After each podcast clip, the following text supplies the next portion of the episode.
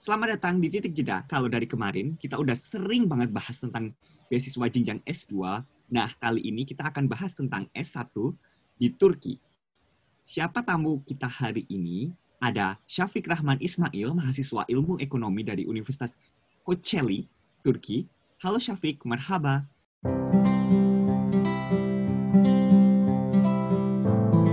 Kita mau tanya dulu buat pertanyaan pertama sebenarnya kali ini Mas Syafiq ini di Turki, ini masih kesibukannya apa sih Mas?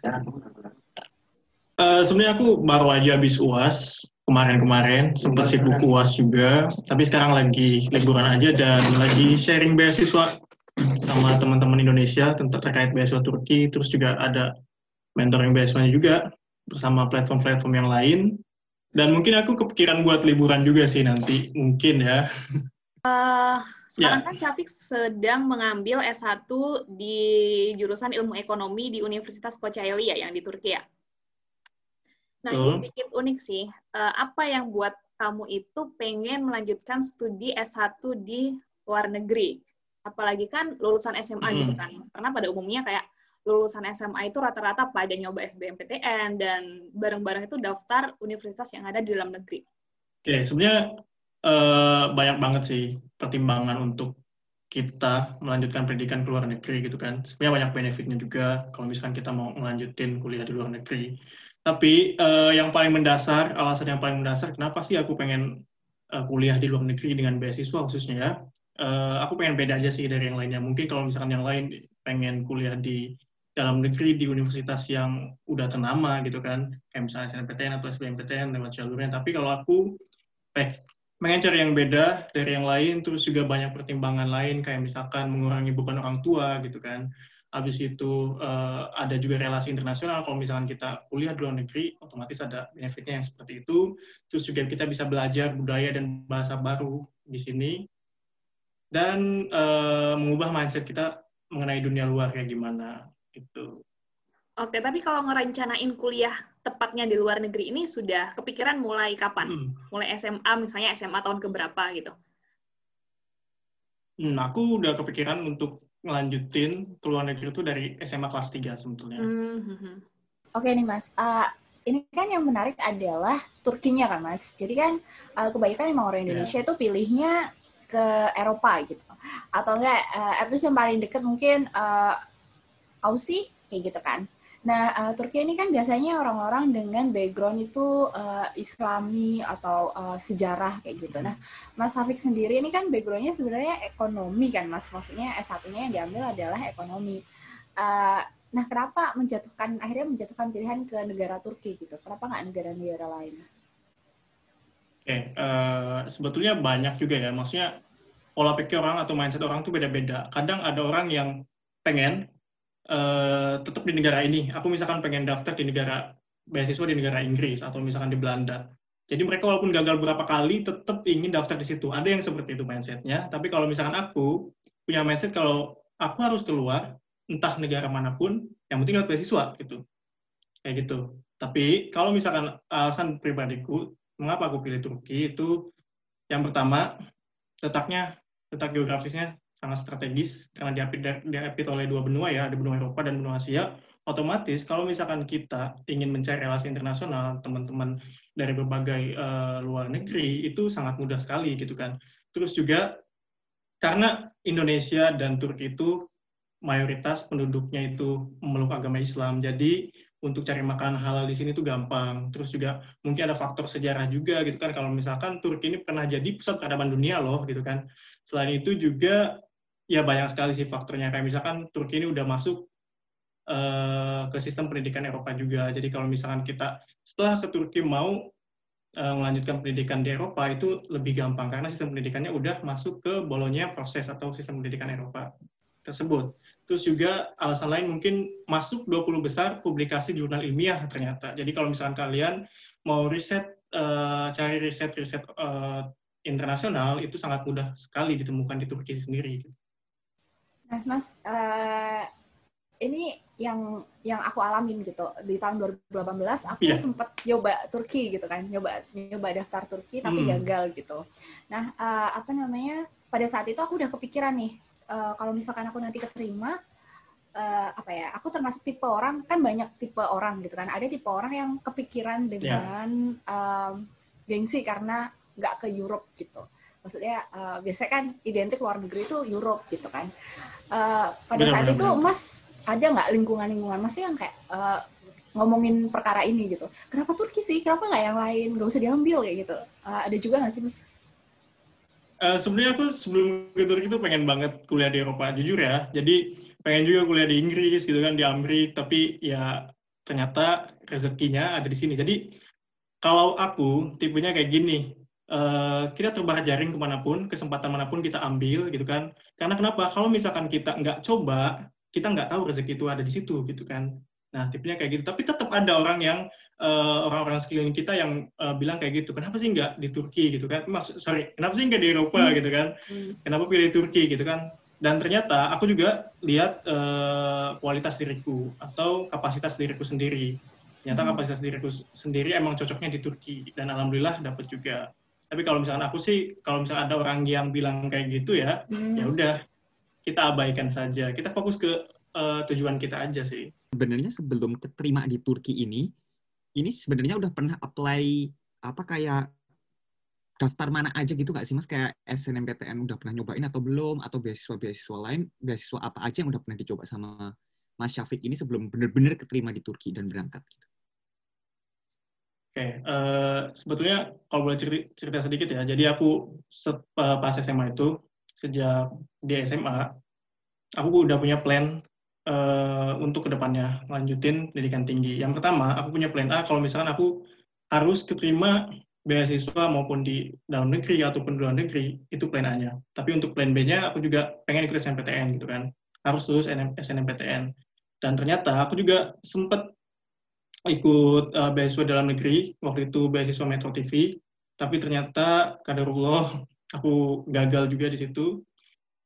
Uh, tapi alhamdulillahnya di plan A sama plan B ternyata dua-duanya tercapai. Jadi plan B aku dapat SNMPTN juga di dalam negeri, plan A-nya juga ternyata dapat uh, beasiswa ke luar negeri juga ke Turki khususnya gitu. Tapi kalau untuk SNMPTN-nya udah sampai hasil belum?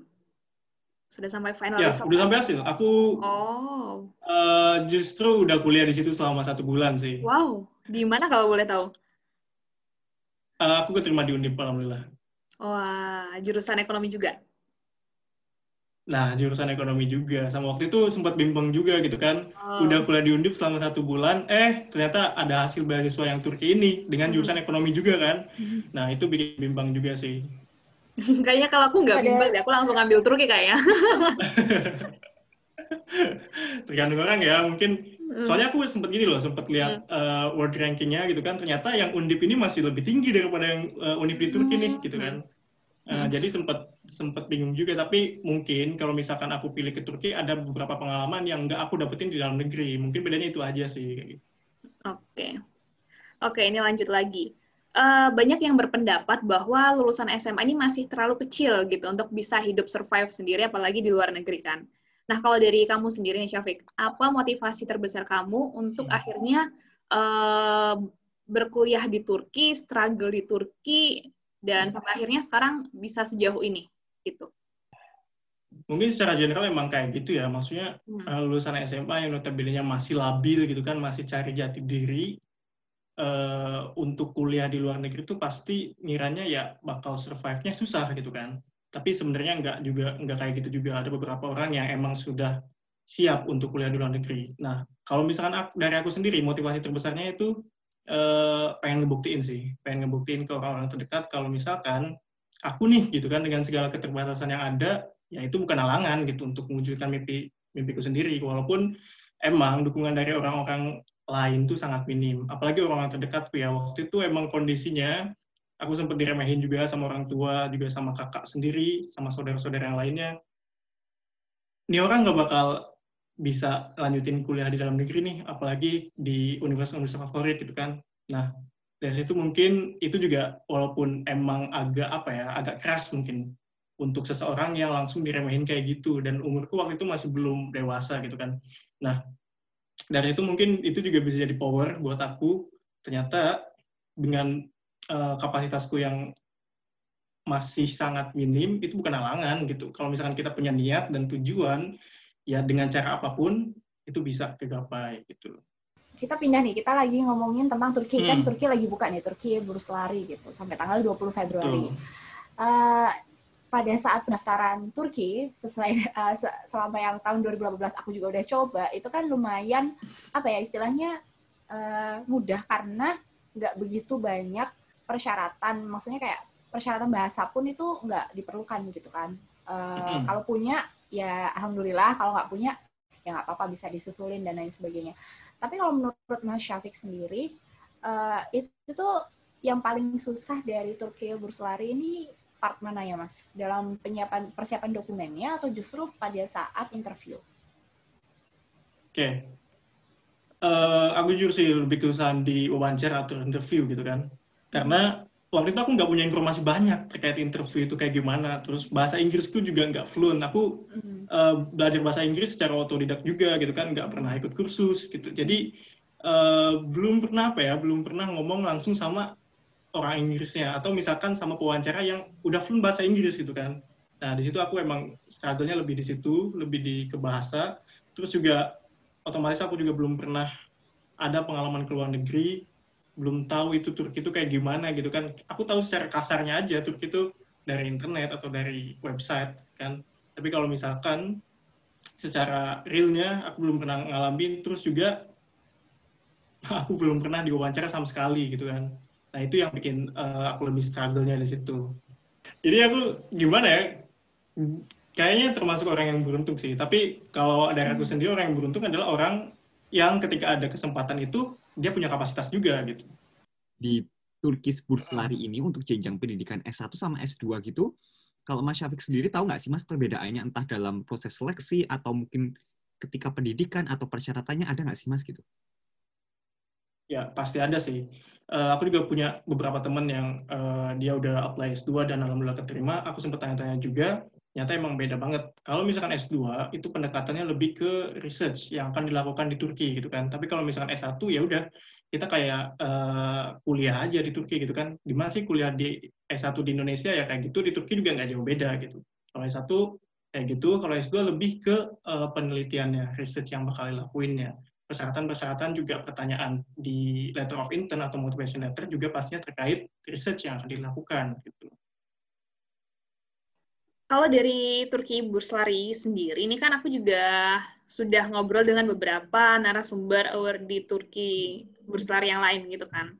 Nah kalau dari mereka ini, uh, salah satu syarat pendaftaran yang mereka rasa paling uh, paling berat itu bukan juga ya paling uh, paling menyita waktu itu adalah di sisi administrasi gitu kan di mana salah satu poinnya itu adalah di surat rekomendasi. Nah kalau dari Syafiq sendiri ini apakah ada pengalaman yang uh, struggle gitu dalam mendapatkan surat rekomendasi? Apalagi lulusan SMA ini kayaknya kalau surat rekomendasi untuk linknya juga nggak seberapa banyak gitu kan.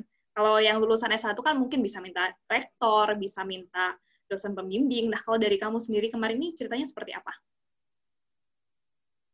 Uh, aku sebenarnya nggak punya banyak cerita sih di surat rekomendasi ini dan aku juga cuma nyantumin satu buat surat hmm. rekomendasi ini dari kepala sekolah gitu kan. Oh. Tapi kalau misalkan uh, banyak orang mungkin uh, yang lebih struggle dari aku, mereka tuh banyak juga minta ke instansi-instansi uh, terkait sesuai jurusan yang akan mereka uh, jalani nanti. Terus juga kadang ada beberapa orang yang langsung minta surat rekomendasinya dari rektor Turkinya sendiri yang nanti univnya bakal dia pilih kayak gitu. Jadi kayak semacam apa namanya uh, struggle-nya itu karena mungkin masih SMA kali ya. Jadi kayak pilihannya sedikit. Jadi kayak hmm. ya udah semampunya aja. Yang penting ngasih gitu kan. Itu bagian dari iya, kewajiban nggak ya, sih untuk letter of recommendation kalau di S1 ini?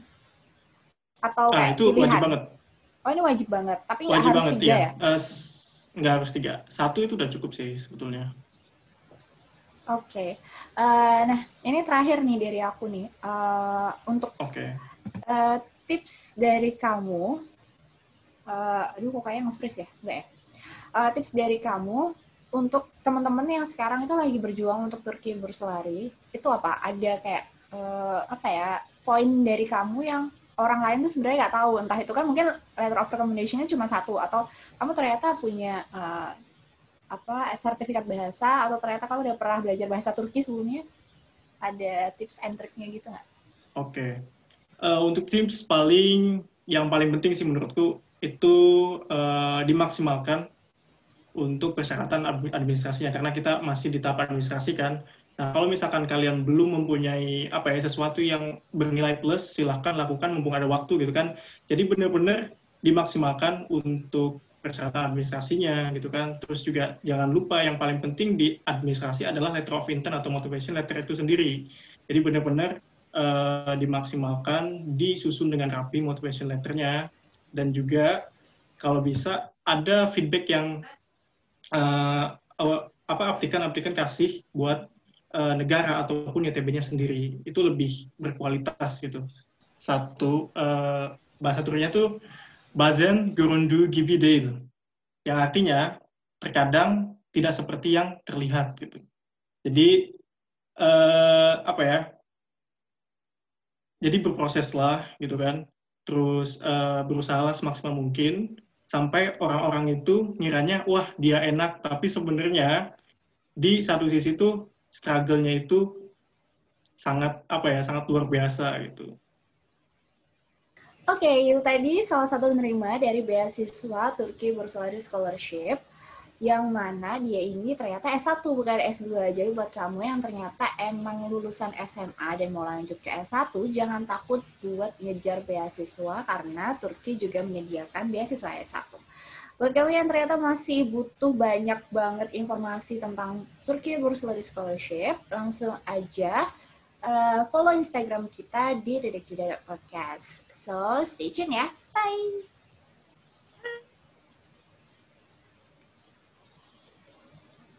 Bye.